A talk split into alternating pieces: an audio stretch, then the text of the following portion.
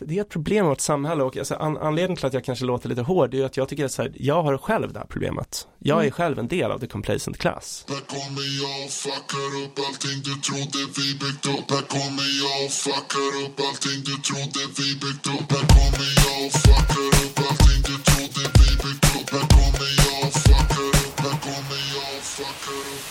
Hej och välkomna till podcasten Om och Men där vi reder ut det ni tycker är krångligt och krånglar till det ni trodde redan var utrett med mig Vincent Flink Gamlenäs. Och med mig Beatrice Erkers. Nu kör vi igång ännu ett härligt avsnitt av den här podden. Precis. Eh, men du Bea, vad är det egentligen som har hänt sen sist? Ja men äh, återigen, äh, ganska mycket ändå. Vi sitter ju här nu i en poddstudio. Mm. Um, för jag har skaffat, eh, jag, jag har settled down kan man säga sen senast. Jag har Ah, skaffat, wow. typ skaffat hund och eh, kontor. Hmm. Ehm, så, eh, ja men precis, vi sitter i eh, en poddstudio här nu på mitt nya kontorshotell. Eh, och vi har en liten hund i studion. Ja, eh, som heter Dixie, som Vincent är väldigt skeptisk på. jag är lite rädd för, för Dixie. Men jag förstår det också, för Dixie skällde på dig det första Ja, han gjorde. Han gillar inte människor, vilket är lite av ett eh, problem. Han, eh, han föredrar att eh, man ignorerar honom typ och att han ska komma till dig. Så han blir typ arg på folk om de tittar på honom, vilket känns lite som lite aggro-beteende. Men eh, det känns lite som en kattgrej annars. ja, precis, han är, han, han är väldigt um, kattig, lite, lite, du vet, lite för mycket integritet typ. Ja, jag fattar. Eh, verkligen en gammal tjurgubbe. Ja, Men om ni hör lite hundljud i bakgrunden så vet ni vem ni ska Du vet vem det är. tänka. Ja, Ja, vi konstaterade ju tidigare att Dixie är äldst rummet här i hundår. ja, Var han sju? ja. Då är man ju typ så här 500-600 år gammal i hundra år eller något. Det är liksom omöjligt gammal. Eh, men ett, eh, ett hundår, eller vad säger jag, ett människor är sju hundår va? Ja, men det är väl att den första är typ eh, 40 också eller något. Va? men det är något så här multipla, typ att de första två åren är dubbelt värda eller sånt där. Jaha, ja. Eh, eller jag vet inte. Det känns som att det går mycket myter i hundårs uh, informationen. Det är det, känns det verkligen som. Ja, men han är väldigt fin. Eh, han är väldigt söt, men väldigt gubbig som sagt. Det är som ett test nu. Eh, Ja. Han ska bo med mig några veckor, så ser vi om han klarar av det här Mm. livet. Det kan vara att det blir lite för intens för honom. Det känns lite så nu. Ja, jag fattar. Men Så det är provanställt som eh, matte. Precis, precis. Mm. Ja men nice, väldigt cool studio, jag är impad. Uh, vad bra.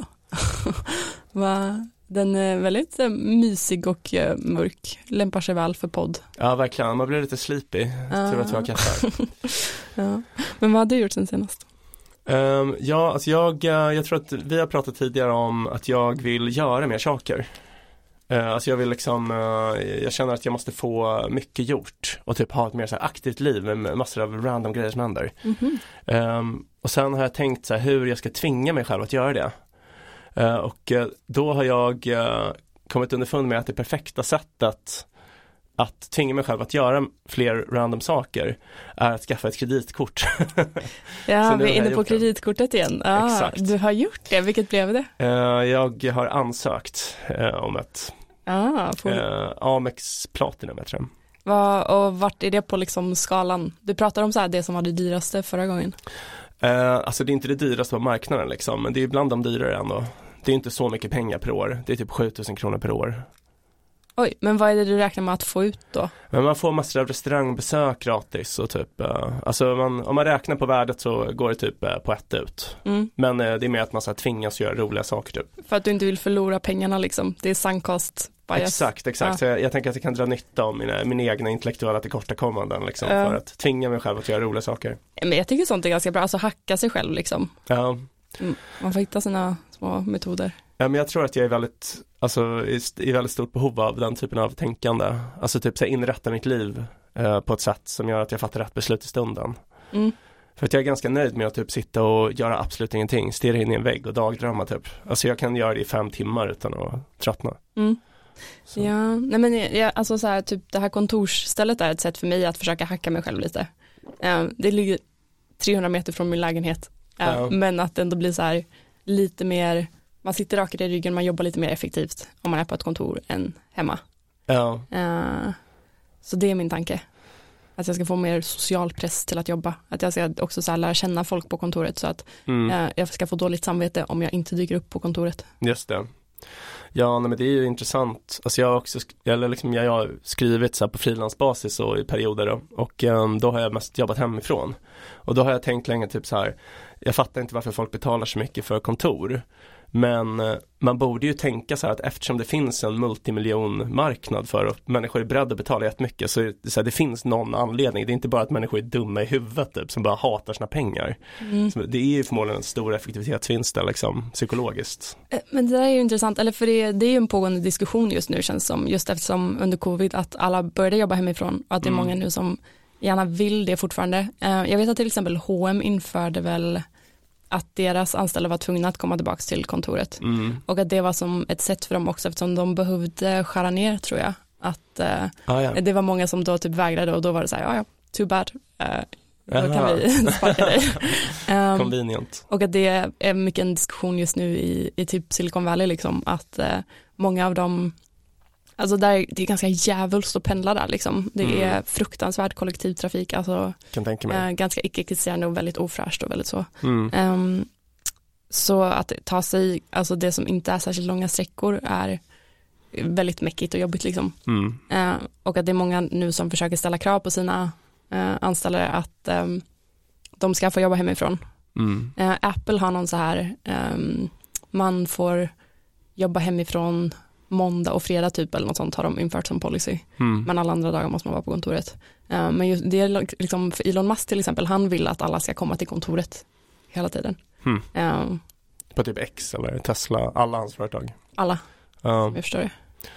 ja okej. Nej men alltså man kan ju tänka sig liksom att även om det finns en effektivitetsvinst med att vara på kontoret så är inte den oändligt stor. Så att typ i, på arbetsplatser där det omkringliggande fastigheterna är extremt högt prissatta, alltså typ som i Silicon Valley, så kanske det ändå inte är värt att vara på kontoret. Jag, jag tänker någonstans att så här, um, jag, för gemene man tror jag de är små, eller effekterna, att de inte är så stora.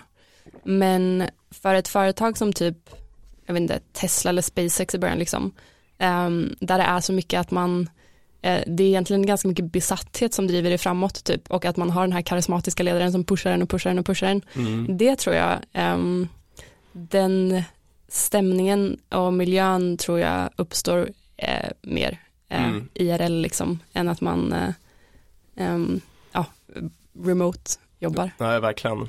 Alltså det är svårt att vara innovativ när liksom, man ingen känner varandra. Ja.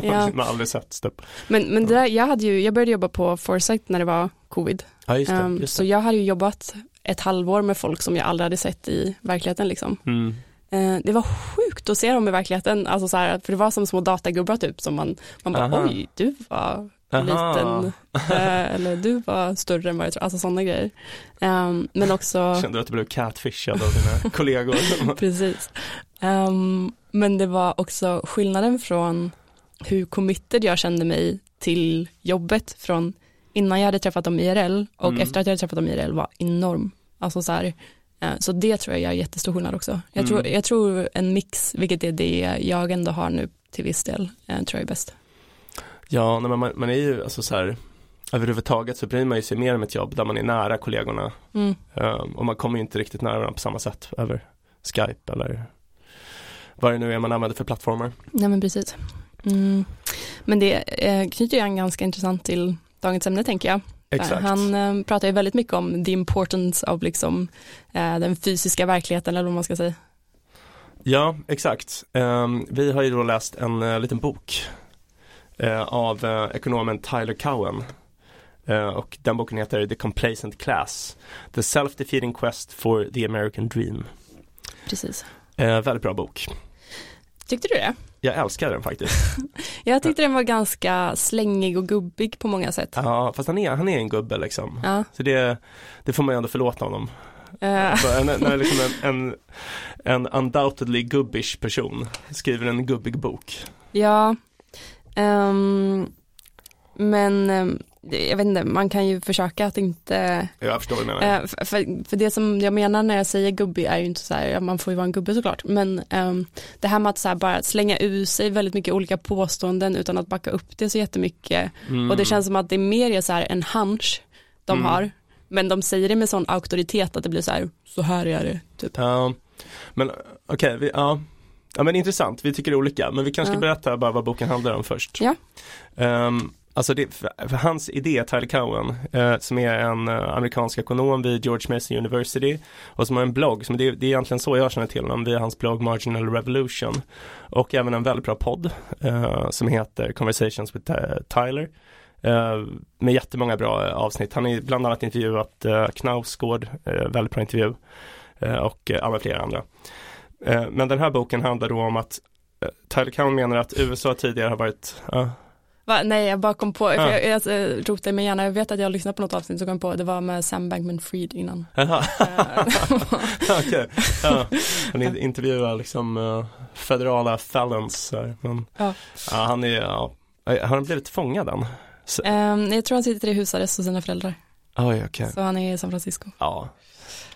Ja men rimligt, han behöver egentligen inte sitta i fängelse, men något straff ska han väl ha, antar jag. Ja, gud ja. Um, Okej, nej men eh, den här boken då, den handlar om att Tyler Cowen menar att USA tidigare har varit väldigt skilt från till exempel Europa och resten av väst i det att ehm, människor är mindre liksom eh, nöjda med sitt liv. De, alltså folk är mycket mer strävsamma, beredda att eh, flytta från sin hemstad för att tjäna mer pengar, vara mer effektiva och ehm, Alltså att man, man värderar lugn och stabilitet i mindre utsträckning än europeer. Och eh, han har olika statistiska eh, tecken på det här då, till exempel att eh, på 80-talet när, när Tyler Cowen studerade i Tyskland så var 20% av amerikanska hushåll eh, flyttade varje år och motsvarande siffror i, eh, i Europa var extremt mycket lägre, alltså typ så här eh, 10 gånger, 20 gånger mindre liksom. Eh, Men så menar han då att sen, 80, sen 70-80-talet så har det här liksom, USA har blivit mer och mer complacent, alltså att man är nöjd med sin situation och mer och mer lugnt och mer och mer likt Europa och han tycker att det är dåligt för att det leder till mindre utveckling helt enkelt. Eh, Så det är väl i korthet hans Mm. um, tes. Eh, ja men precis, det är, um, men det känns som att det är någonting som man ändå har hört mycket och länge att det europeiska samhället och det amerikanska samhället optimerar för olika saker liksom. Eh, Mm. europeiska samhället optimerar för mänskligt välmående mer än Ja. vad det amerikanska samhället där man, Ja, lugn i varje fall liksom. ja men jag, jag skulle nog säga välmående liksom. Mm. Medan amerikanska samhället optimerar mer för, ehm, vad ska man säga, det som händer on the forefront liksom. Alltså Ja, ja. Ehm, mm. Utveckling. typ. utveckling, Ja. precis ja. Mm. Och att det är därför som, eh, alltså USA är absolut fortfarande det bästa landet för det. Ehm, I alla fall när man pratar med, ehm, Med amerikaner. men att jag, jag tänker, eftersom tech, jag tycker tech-grejen är väl där Jo. det är, eller det är det jag kan. Ehm, och ehm, att det är många som pratar om att ah, only in the US liksom att eh, man kan vara på en konferens och typ eh, säga det här eh, tycker jag är en bra idé och så är det någon som bara ah, det ska jag starta ett företag inom och så är det liksom händer det inom två veckor eller alltså så Mm. att det, det händer saker och folk pushar eh, och det är alltså jag tycker ju ofta att det är jäkligt mäckigt till exempel att driva en non-profit i USA, i Kalifornien för det är mycket regleringar och sånt men alltså om man jämför med med liksom Sveriges eh, ja, men lag, eh, anställningslagar och sånt. Alltså det är ju, det är så lätt att hire and fire Mm. i USA. Jag kan sparka våra anställda på dagen eh, Mm. fastän de har så här, ja, kontrakt och, och sånt. Och det skulle ju vara ganska omöjligt här i Sverige till exempel. Eh, så det är liksom mycket sånt som gör att man kan vara lite brutalare i sin framfart på olika sätt Just det. och sådana grejer. Ja, nej men um, alltså jag förstår vad du menar typ med upp- uppdelningen mellan utveckling och, och liksom eh, mänskligt välmående sådär men alltså jag vill ändå på, på ett sätt ifrågasätta det för att alltså man, man skulle ju kunna säga liksom att arbetsrätt eller lagstiftning kring det gör liksom att fler människor mår bra sådär för att det är svårare att bli sparkad. Men eh, alltså för det första är det ju bara bra för de som har ett jobb. Så att de som inte har ett jobb har ju mycket svårare att få ett jobb. Så att för dem är det ju inte bra. Och dessutom är det ju sämre för effektiviteten i marknaden så att det blir svårare att ta fram bra produkter. Så att för alla konsumenter försämrar det ju välmåendet också. Och jag tänker i ett land som Sverige som har väldigt hård arbetsrätt så har man ju liksom lite löst det genom att dra nytta jättemycket av till exempel amerikanska produkter som är skapade som en, som liksom en effekt av att man har en mer liberal arbetsrätt. Så det blir lite så här typ att man får det bra. Eh, Ja, precis. men ja, Nej men det, det har jag också tänkt att just det här att eh, Så är det ju eh, för oss i Europa, liksom att vi till jättestor nytta, eller till, till jättestor del drar nytta av det som görs i USA. Vi är Mm. liksom parasiter på USA. Alltså i så otroligt många hänseenden, liksom ekonomiskt, militärt. Um. Ja, nej, det är verkligen sant. Men ehm, jag tror ju egentligen, jag tänker att det är mycket det som Foresight jobbar med, alltså mitt, mitt jobb är ju att pusha fronten. Och jag Ja. tror att absolut att det är så, eller om man ser till liksom 1900-talets utveckling så är det ju så man har lyft upp Mm. de fattigaste från fattigdom. I Europa har vi fokuserat på att average it out, eller om man ska säga att alla ska ha det ganska bra. Mer än att man toppar laget, eller om man ska säga. Ja, som känns som det de gör med i USA. Ja, nej men alltså um, det är intressant. Alltså jag tror att om man inte räknar med invandrare i USA så tror jag ändå att liksom uh, folk har det bättre i USA. Alltså om, man, alltså om man inte räknar med typ illegala invandrare och människor som har kommit till USA den här, alltså första generationen. Mm. Jämför du med Sverige då? Alltså Sverige ligger liksom i topp av EU, men om man jämför med hela EU. Alltså man, kan, man skulle ju kunna jämföra Sverige med typ den rikaste staten i USA. Men om man, om man jämför Sverige med hela USA så är det nog bättre i Sverige. Mm. Men jag menar liksom, alltså det, jag, jag tycker inte att det är en rimlig jämförelse. Sverige är liksom ett pytte, pyttelitet land. Men om man jämför med hela EU då så tror jag att det är bättre i USA. Ja, jag tror, eller min privata upplevelse är inte att det är så. Jag tycker Nej, de flesta verkar ha det ganska kast om man jämför med oss på många sätt. ja jag fattar. Men jag tänker att det finns en anledning till att det är många fler som vill till USA. Att det är, Ja men dels är det väl att ehm, det är ju lättare att komma in i USA tänker jag än att komma medborgare i Sverige.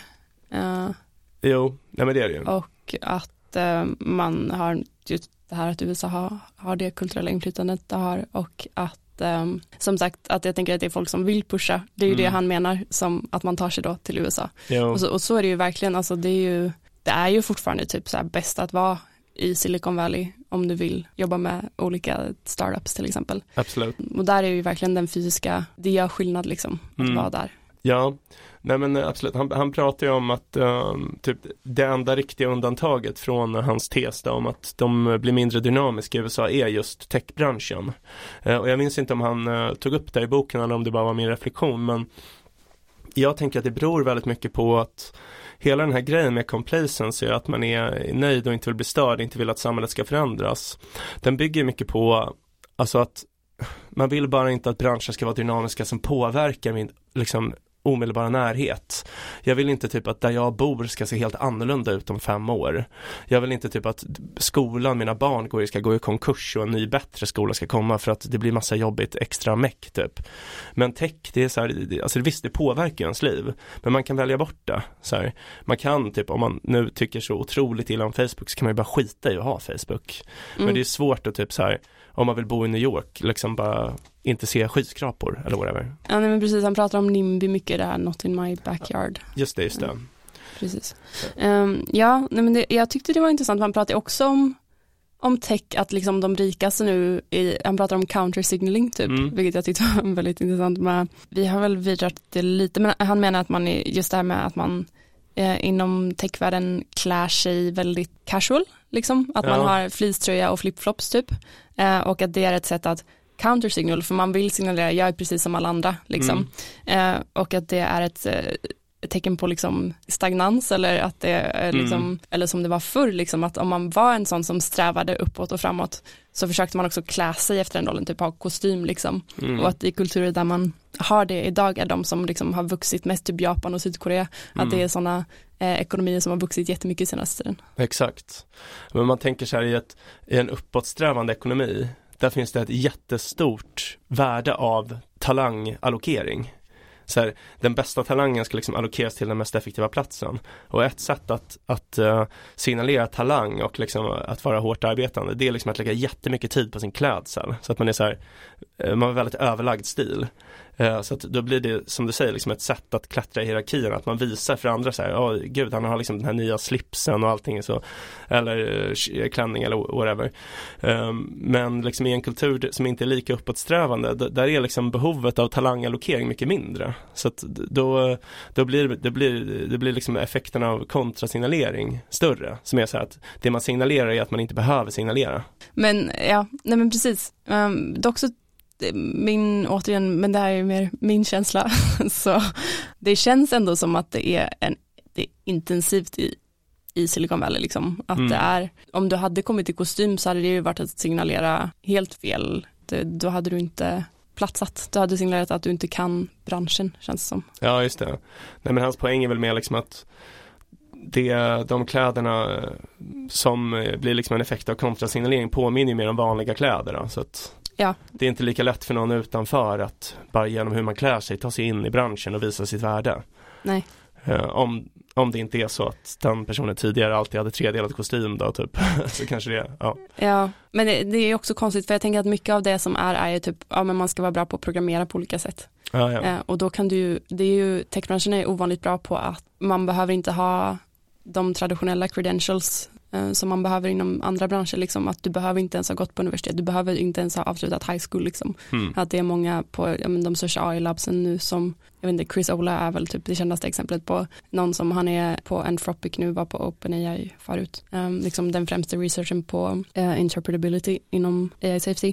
Och han, jag kommer inte ihåg, jag tror han har gått ut high school liksom, men inte gått på universitet eller någonting, Mm. utan bara liksom genom att kunna. Så, och, då, och det är liksom inte ett kriterie i, när man läser deras anställningskrav Mm. så är det inte ett kriterie. Intressant, men det skulle vara intressant att veta liksom, för att man har ju hört massa sådana här anekdoter, typ man, alltså typ ett stort techbolag, så här, hur stor andel av deras anställda programmerare har en universitetsutbildning? Ja, jag har ingen aning.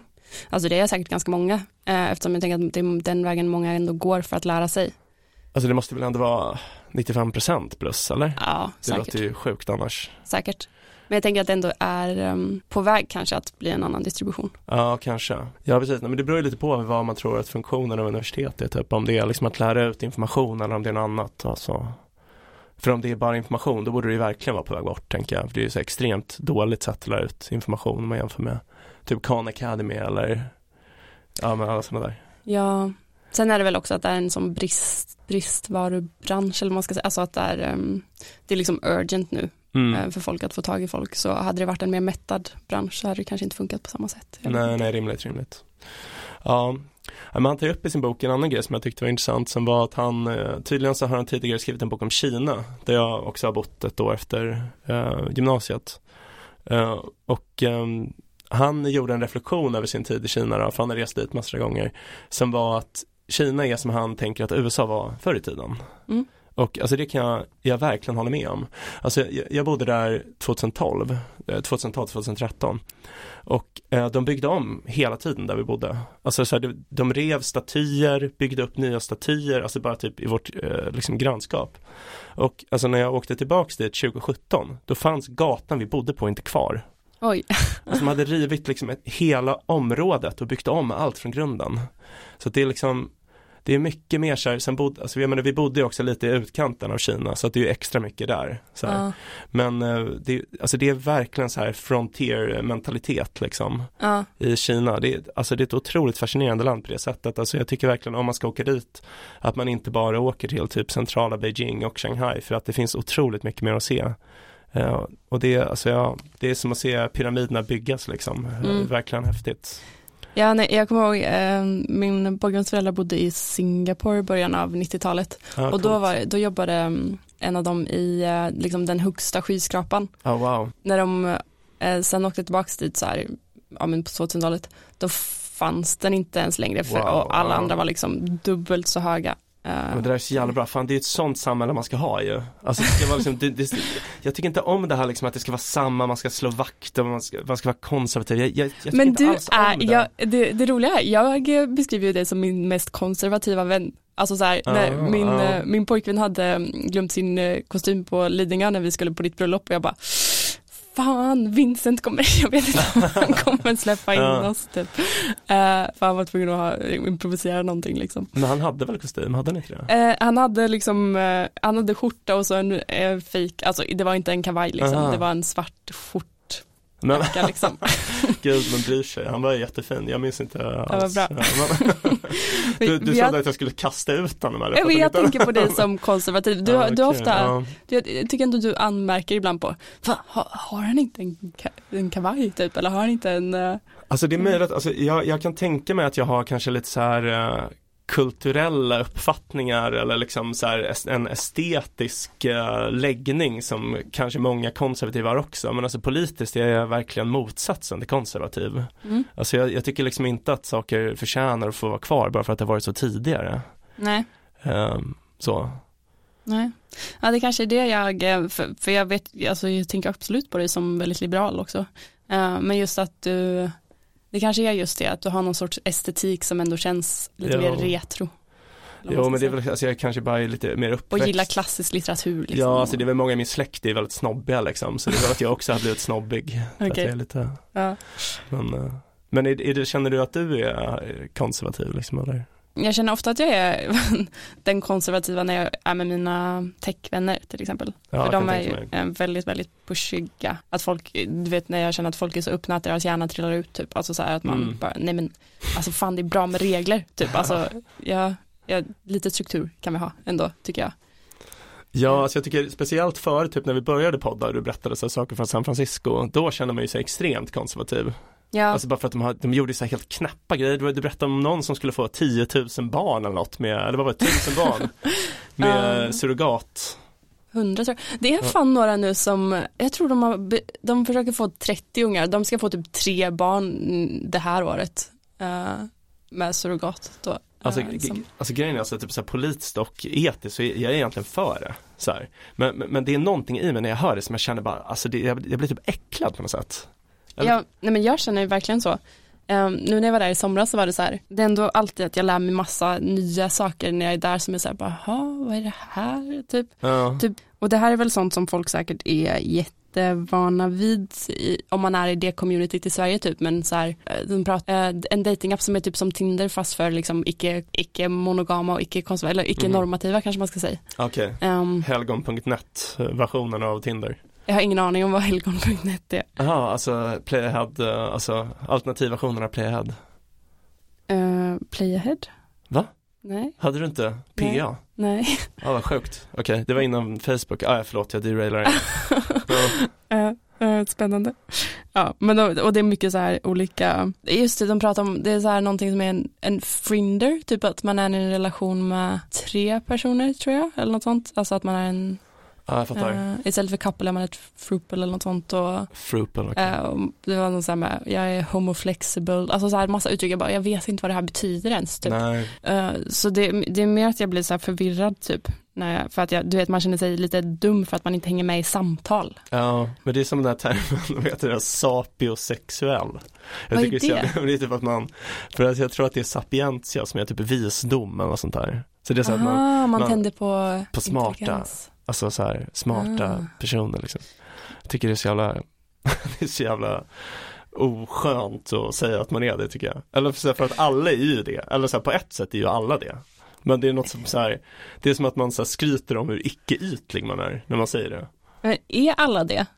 Men, Alltså på ett sätt, jag menar, det är väl, alla tycker väl att det är lite avtändande om det är någon som är så här helt dum i huvudet och inte förstår något man säger och typ så här, inte håller med om något och inte anger några skäl typ och bara verkar vara helt dum i huvudet liksom. Ja, eh, jag kommer ihåg, jag pratade med en, um, en snubbe som var, han var PhD-handledare till en tjej som han dejtade, Mm. vilket känns som ganska olämplig Ja, eh, sak. Mm. Eh, han berättade att "Ah, jag blev så avtänd alltså, hon, när hon var korkad. Ja, Eh, det, var, det här jag tyckte var väldigt jobbigt tror jag. Att om, att höra om man var hon ja. Ja. Ja, eh, och att så här, ja men hon är ju där för att lära sig tänker jag. ja verkligen, det är ganska taskigt att säga om, Ja, om sin elev liksom. ja, sjukt. ja. Ja, ehm, oproffsigt av honom. ja, det får vi verkligen säga. Ja, gud, nu har vi derailed här, jag kommer inte ens ihåg vad vi Nej men alltså man vill ha det samhället som du beskrev att din killes föräldrar eh, såg i Singapore. Ja, just det, Ja. just det. Ja, men alltså, vill och vill, det vet jag inte om jag vill, men man vill att man ska kunna välja att ta det om man vill det. men alltså det- lite den här eh, archipelago-grejen. Om du vill bo där så kan du dra dit, typ. Nej men alltså, alltså det, absolut, på, på ett sätt är det ju så. Men alltså det är också normativt. Alltså det är inte, det, det, det, är ju ändå så här, men ett sånt samhälle är ju bättre. För att alltså det, det, det blir liksom att det selekteras fram saker som är så bra som möjligt. Om det är en fri marknad och människor betalar för olika tjänster, det blir liksom så här, de husen som människor är beredda att betala för är de som kommer resas. Om man är beredd att betala för en rivning och att man reser ett nytt hus, då är det mer ekonomiskt effektivt och det betyder att det får större värde för människor i allmänhet. Liksom. Om det är en rättvis fördelning på andra sätt. Alltså att inte människor blir rika på att typ stjäla från varandra eller förtrycka andra sådär. Men det känns som en lite så här en, lite för enhetlig skala, eller man ska säga att bara, det är ju bara ekonomin man utgår ifrån då och optimering av ekonomin medan jag tänker att det finns andra saker att optimera för i samhället och det är väl det jag Ja, nej, men alltså det, jag, jag tänker det, det skiljer sig lite från det här att man ska göra det så bra som möjligt för de som har det sämst i samhället. Um, men det, jag tycker inte att det skiljer sig så mycket från att man ska göra det så bra som möjligt för alla liksom. Nej, alltså, alltså absolut, jag, som sagt jag tror ändå till viss del på trickle down effekter och sånt att uh, lyfta samhället generellt gör att det liksom blir bättre för dem på botten också. Men det verkar, det, det känns också bara som att inte är, är människor verkligen, um, upplevde du att folk mådde bra? I. Kina? Ja. Eller, um, alltså jag, jag, jag tror att levnadsstandarden i Kina, eller den är ju extremt mycket lägre än både i USA och i Europa. Uh, alltså BNP per capita är jättelågt och även utöver det så ser man att de, de har ett hårt liv. De tjänar väldigt dåligt uh, och ja. Det var ju intressant med Singapore och jag, jag har liksom inte koll på, för någonstans tänker jag säkert att deras utveckling kommer eller har avtagit också. Absolut, men jag tror ändå att Singapores medborgare har det väldigt mycket bättre än Kinas liksom. Ja, det tror jag verkligen. Ja, det, det känns ju rikt. Ja. Jag vet inte. Mm, ehm, Det känns väldigt rikt. Men de känns ju också konservativa på sina sätt. Typ det här att man, det är typ förbjudet att, alltså med lag, att spotta på gatorna. Det känns ju inte som ett särskilt liberalt samhälle. Nej, nej men alltså det är det inte. Det är väl en, liksom typ en diktatur eller en oligarki i varje fall, Singapore. Alltså det är ju inte så här politiskt är det ju inte bra, men det finns ju vissa saker som är bra med Singapore. Mm. Att de är liksom marknadsliberala men att de Alltså det finns jättemycket dåligt, alltså allt som allt tycker jag ju såklart att eh, de europeiska staterna är bättre. Alltså Mm. jag vill ju inte leva i en, i en diktatur. Men så, så det du vill är att Sverige ska vara mer framåt liksom, bara att bygga mer. Ja, precis. Alltså jag, jag tycker Sverige är extremt bra på mass, massor av sätt liksom. Men eh, jag, jag tycker att det är, det är alldeles för mycket regleringar. Alltså byggbranschen är ett av de, de värsta eh, delarna tycker jag. Alltså att det är så otroligt svårt att få bygga eh, i, eh, i, i Sverige och framförallt i Stockholm då, dit alla vill flytta. Mm. Man kan ju gå in på lite av, han pratar ju också om de olika effekterna liksom som Mm. den här complacensyn får. Alltså, så det har vi kanske inte riktigt gått in på. Han menar till exempel att det leder till segregation, mer segregation liksom och eh, politisk polarisering på olika sätt. Ja, exakt. Nej men alltså, jag, jag var inte riktigt helt med på hur han fick ihop det där men alltså han, han har ju visat i varje fall, alltså bara konstaterat att segregationen på, på många sätt är mycket större nu, framförallt efter utbildningsnivå och inkomstnivå i USA än vad den har varit tidigare. Men eh, jag är inte helt säker riktigt på hur han knöt det till sin tes om the complacent class. Min, min studie är resonemanget. Eh, alltså tesen är väl det här med dels alltså ekar, ekokammarargumentet mer och Mm. mer typ att när man pratar om online dating är en sån grej som man pratar om eller Spotify typ att så här, eh, om en online dating matchar människor med liknande till andra människor med liknande intressen. Eh, som är lika de själva i utbildning och socioekonomisk status och sådana grejer. Och att det då leder till att det minskar eh, interaktionen mellan olika klasser och kulturer och sånt menar han och att det är lite det här som vi pratar om att han tycker att liksom den fysiska världen är viktig typ att det händer Mm. det händer saker där som behöver ske för att liksom det. ehm, det ska vara mer slumpmässigt och mer ehm, utveckling att utveck det pratar det vet jag att jag pratade med Johan Norberg någon gång för han ehm, var min advisor på studieuppsatsen Ja, det. och han pratar om just det här med att man, ja men utveckling kommer ofta ifrån ovant, oväntade håll. Eh, eller från liksom håll som man kanske inte är så stolt över, typ så här att eh, porrindustrin tydligen var liksom det som drev fram eh, online betallösningar och sådana grejer.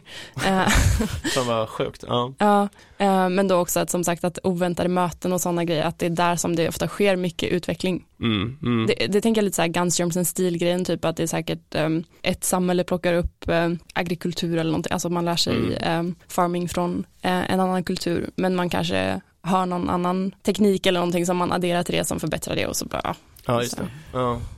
Nej men det är nog sant att det, folk underskattar vikten av liksom att, uh, ja men så här fysiska rum och uh, Ja men precis. så. Alltså jag tror, jag har ju väldigt många kompisar som har mer sådana så här jobb som är alltså typ intellektuella i, alltså i bred bemärkelse. Jag menar att man bara använder sitt intellekt. Alltså att man aldrig gör fysiska saker. Jag har ju själv inte alls det. Så jag, jag måste ju hela tiden vara på plats och göra saker med min kropp typ för att Mm. kunna genomföra mitt jobb. Men eh, jag tror att jag skulle bli galen som person om jag inte fick göra det. Alltså jag är en ganska fysiskt rastlös person. Vad, för det, jag tycker det verkar väldigt, eh, jag har ju ett väldigt um, stillasittande jobb eller vad man ska säga, eller så väldigt, um, 90% av tiden är det Mm. att jag sitter själv framför datorn. Jag tycker det verkar väldigt soft att ha ett jobb som du, lite där man, du, du, du måste bara följa med eh, Mm. strömmen tänker jag på olika, eller så här att eh, det är en människa där som du måste ta hand om och du, liksom, du kan röra dig, du kan, jag vet inte, Mm. eh, göra massa saker medan det är Dansa. om du vill. Eh, alltså jag kan ju också såklart röra mig, det var eh, kanske ett dåligt exempel, men att det är just det här att det blir ändå mer, någon sorts mer variation i arbetsdagen, Ja. eh, där det inte bara är att sitta framför datorn och så här nöta, typ. Nej, ja men jag, tror- alltså jag tror det passar, för mig passar det väldigt bra. Jag tror också att jag har liksom en bra balans för att alltså så här, folk, vissa har ju slitsamma jobb, fysiskt slitsamma jobb, men det har jag ju verkligen inte liksom. Mm. Alltså typ vägarbete och sånt där, det, det verkar ju vara extremt jobbigt. Ja, Man kommer hem varje dag efter jobbet och är fysiskt trött liksom. Det måste ju vara skitjobbigt. ja, jo, ja, verkligen om det är liksom eh, väldigt mycket. Uh, ja, men typ slå, stå med en slagborr eller något, jag vet inte vad de gör, jag kan ingenting om, om uh, vägarbete. Nej. Men eh, ja, nej men eh, det är inte, alltså det, det är absolut eh, intressant. Jag tycker att han tar upp ganska många exempel ändå. Alltså typ han eh, tar till exempel upp att vilka branscher det är som går bäst. Att det är typ en av de mest eh, högt värderade branscherna i USA just nu är mergers and acquisitions. Ah, Alltså företagssammanslagningar. Alltså Mm. det är liksom det man kan tjäna mycket pengar på nu. Jag, alltså jag har en kompis som jag brukar lyssna på den här podden som jobbar med, med M&A Och han, jag vet inte vad han tjänar, men han verkar tjäna mycket bra. mm. Så eh, jag skulle gissa att han tjänar ändå bland de som, av mina kompisar som tjänar bäst, definitivt. Eh, Och det är också lite tecken på så här att man, Det håller jag med om, att det känns som Ja. att det är många, många av de branscherna som liksom tjänar mycket pengar är ofta typ lite parasitbranscher liksom. ja eller så här, på ett sätt, de gör ju en extremt viktig tjänst för marknaden. Alltså de effektiv, effektiviserar ju marknaden extremt mycket, men det är ju inte innovation. Det är ju inte någonting nytt, utan det är ju liksom att sa- föra samman saker. Mm. Så att, lite dubbelt tycker jag. Mm. Men det är, det är sant, det är ganska mycket sånt ändå. Och det blir ofta marknad, um, marknader tänker jag uppstår utifrån regleringar och sånt också. Mm. Alltså jag tänker på typ regleringar av den ekonomiska marknaden till exempel. Ja. Då upp, uppstår, jag vet inte, bokföringsmarknaden Ja, eh, och sådana grejer. Alltså egentligen, typ, all, all, alla juridiska tjänster är ju så, egentligen. Ja, Ehm, och alltså, jag menar en, en väldigt stor del av, um, av, eh, sjukvården är också så. mm. eh, som inte hade funnits eh, riktigt på samma sätt utan lagstiftning. Så, um, ja men till exempel tvångsvård eller ja, Mm. ingen, det är ju ingen som betalar för att bli tvångsvårdad. Så. Nej men okej, det är inte meningen att råka, låta raljant men min, min poäng är bara liksom att en väldigt stor del av um, arbetsmarknaden är liksom en effekt av lagstiftning och hade inte funnits på åtminstone exakt samma sätt på en fri marknad. Ja. Men det betyder ju inte att det inte eh, behövs eller gör nytta. Så. Mm. Har vi något mer att säga? Alltså han pratar lite om eh, alltså, mental hälsa och sådana grejer, att han menar att eh, Mm. folk eh, namn themselves lite kanske, eller att det är så här att man eh, tar antidepressiva och att eh, ja, även om han menar att så, ja, visst det kan vara livsviktigt för vissa men att det också är eh, en potentiell överanvändning som sker där som ett sätt att dämpa olika obehag eller undvika liksom att konfrontera livets utmaningar snarare än att ta tag i dem. Just det. Vilket Ja. känns som en väldigt sån, alltså jag tror att det absolut kan ligga saker i det. Även om jag kanske inte tror att just psykofarmaka är Boven i dramat. precis. Nej, nej precis, alltså, jag, det, det tror inte jag heller liksom äh, egentligen. Jag, men äh, alltså det, det, det kan väl vara kanske ett tecken på att man har svårt att lösa problemen på ett annat sätt. Och det, jag menar, det kan man göra även om du tar äh, sertralin eller whatever, liksom, citalopram. Man kan ju ändå ta tag i sina problem. det är ju inget motsatsförhållande egentligen. Nej men precis och det är väl, eller det är det jag tänker är lite poängen är väl att det ska underlätta att ta tag i problemet kanske. Ja, jag tänker också det. Um, absolut. Men jag, jag tyckte också att det var lite, men det är kanske liksom för att det är lite min bransch då, men jag, jag tänkte att uh, jag, jag blev lite irriterad på de där passagerna för att han, han pratar mycket om så här att ja men såklart det är den enda drogen vi legaliserar typ uh, uh, cannabis. Så vi, vi hade aldrig kunnat legalisera till exempel amfetamin eller kokain så här. och sen så här ja nej men och, och, vi har hittat på den här diagnosen ADHD som vi bara medicinerar bort bara för att man bara, men vad tror du medicinen för ADHD är? Det är ju ja. bara amfetamin. Ja. Så, så, han bara säger emot sig själv på massor av olika sätt. Mm. Uh, men, uh, ja. men det är väl det jag menar med just gubbighet, att det, det känns inte som en så, om vi, vi pratade väl om den här What Were the Future nyligen, uh. det är ju en väl-researchad bok, det här känns inte som en väl-researchad bok. Liksom. Nej, alltså det, det, tror jag verkligen inte att det är. Det är liksom en lång essäa med personliga reflektioner. Ja. Alltså det är inte, man ska inte läsa den här boken för att få reda på massor av faktum liksom, utan bara lyssna på den här personen som redogör för sina tankar. Mm. Han, alltså Tyler Cowen har ju en grej att han, han skriver varje dag tre timmar. uh, oavsett vad som händer, oavsett om man har några idéer eller någonting. Han bara skriver det han tänker på. Och sen blir det en bok uh, ungefär liksom var 15 månad.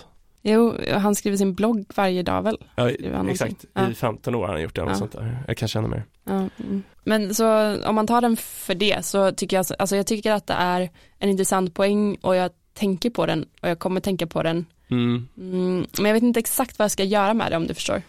Nej men alltså, jag, jag, jag, alltså det, är, det är ett problem med vårt samhälle och alltså, an, anledningen till att jag kanske låter lite hård är att jag tycker att så här, jag har själv det här problemet. Jag mm. är själv en del av the complacent class. Alltså det är så här, jag och mina vänner, de flesta är så här uh, man har gått en uh, utbildning som ger en goda chanser att tjäna mycket pengar i framtiden. Man, har inte, man är inte liksom svinrik nu men liksom om man sparar ihop till en kontantinsats, köper en bostadsrätt och sen kan man liksom ha, alltså så här, säkra sin framtid, man vet inte om man kommer tjäna så här. Att det, det, det blir någonting så väldigt småaktigt man är emot uh, utveckling för att man är liksom, man vill inte förlora sin plats, inte på toppen men liksom relativt högt upp. Alltså det är någonting så här, jag tycker, jag tycker inte om den mentaliteten jag tycker, jag tycker man, man, måste vara mer öppen för att samhället ska, eh, om det behöver göra det, se helt annorlunda ut om 5-10 år. Mm. Um, så att jag, jag, jag, tycker ändå om liksom så här grundansatsen. Han, han berättar ju så, han har ju så breda kulturella referenser. Han säger till exempel att på 70-talet så var Dostojevskij liksom eh, den exemplet man tog på klassisk Men nu är det så här Jane Austen var, varför är det så? Um... Nej men för att så här, Jane Austen är absolut, det är ju bra sådär, men det handlar ju väldigt mycket om relationer och så här typ, det är inte så mycket existentiellt djup och um... Alltså jag, dels så tycker jag inte det där, jag tycker att det känns som att man fortfarande säger Dostojevskij mer än man säger Jane Austen. Ja, jo absolut, det tycker jag också, men det kanske är annorlunda i USA. Mm. Ja, jag vet inte. Eh, men, men jag håller verkligen med dig om um, poängen att uh, jag tycker absolut man behöver vara öppen för mm. förändringar. Mm. Uh, och det är väl därför jag, ja, det är ju intressant med teknik då att man för, förr eller senare tvingas till det, skulle man kunna säga. AI känns väl som den mest uh, överhängande exemplet, eller om man ska säga att det kommer och har redan börjat förändra vårt samhälle på massa olika sätt. Och ur effektiviseringssynpunkt så kommer folk liksom att börja använda sig av det. Mm. Uh, och då mm. kommer folk behöva anpassa sig och saker och ting kommer förändras. Liksom. Mm. Och det, jag tycker, alltså, det är ju svinläskigt på olika sätt, men att man också får, tror jag, försöka vara smart i det. Så det är väl därför, typ när vi har pratat om det innan så jag menar att ja, men jag tror att det handlar om att lära sig använda det mm. på rätt sätt. Alltså om, jag tänker på individnivå nu alltså. Uh, inte så mycket som, um, uh, inte, inte så mycket utifrån det här med existentiella risker och sånt, utan mer på individnivå liksom och mm hur det eh, i närtid kan påverka ens privatliv. Ja, och då tror jag att det är bäst att liksom gå medströms eller vad man ska säga, if you can't beat them join them. Kind of. ja, exakt, ja. ja. men att man ska försöka vara på rätt sida eller vad man ska säga. Ja, precis, rätt sida av historien. Ja, men jag, jag brukar ofta tänka på, när jag, när jag tänker på den här typen av frågor så tänker jag på den här romanen Världen vi går av Stefan Zweig om du har läst. Uh... Nej.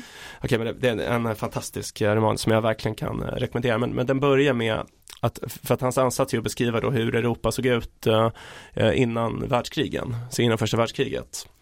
Uh, och då beskriver han just den typen av samhälle som uh, Tyler Cowen beskriver nu, ett samhälle som är besatt med stabilitet och lugn. Han skriver att ett symptom på, på det här var då att uh, man var helt besatt av försäkringar. Mm. All, allt skulle försäkras. Så det var vanligt att i, i dopgåva ge ett försäkringsbrev, alltså en livförsäkring. Så här, det, det, är helt knäppt liksom. Uh. Uh, och det tänker jag är också en sån här grej i vårt samhälle. Att det är så här, folk är livrädda för, bara, tänk om du har ett glapp på två dagar i din hemförsäkring så här. Tänk om hela ditt hus brinner ner under det här glappet. Man bara, det kommer ju inte göra det. Så Ja, nej.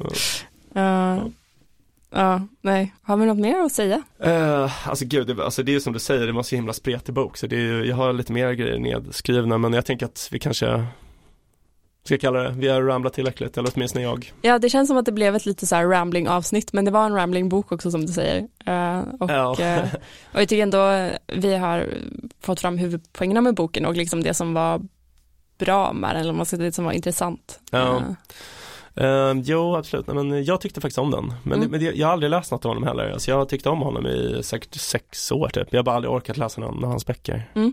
Nej, men jag är lite, mm. lite nyfiken på ändå att prova någon mer. Eller det känns som att hans mest kända är The Great Stagnation, eller? Ja, kanske. Alltså jag vet faktiskt inte. Jag... Han var, ja, alltså grejen är, han har varit med på en uh, Foresight um, Eh, ett Foresight-seminarium. Ja, coolt. Men, uh, Fan, du har träffat alla coola. Nej, just det, kommer du ihåg att vi såg honom förresten? Ja. Uh, vi var på George Mason University. En lönnfet liten farbror i en färgglad stickad väst, vill jag minnas. Det var en sjuk tröja, det var väldigt, ja. den kändes otippad. Ja, väldigt. Och så en, en helt, en sån här sinnessjuk um, tröja som är stickad i tusen olika färger. Typ. Ja, var det så det var? En ja. typ noppekofta liksom. Ja, precis. Ja. Ja. Man var väldigt liten tänkte jag på, kommer ihåg. Var, var det här på Cato Institute vi såg honom? Måste det ha varit? Nej, eh, det var när vi, vi var på George Mason University. Ja, ja, just så det. Mer, vad heter det? Mercade? Ja, Mercade, Mercade Center. Center ja. Men eh, då kallar vi det ett avsnitt då, kanske? Ja, det gör vi. Med de orden så vill vi tacka er för att ni har lyssnat på ännu ett härligt avsnitt av podcasten Om och Men, där vi reder ut det ni tycker är krångligt och krånglar till det ni trodde redan var utrett. Nästa vecka kommer vi prata om någonting helt sjukt. Här kommer jag och fuckar upp allting du trodde vi byggt upp. Här kommer jag och fuckar upp allting du trodde vi byggt upp. Här kommer jag och fuckar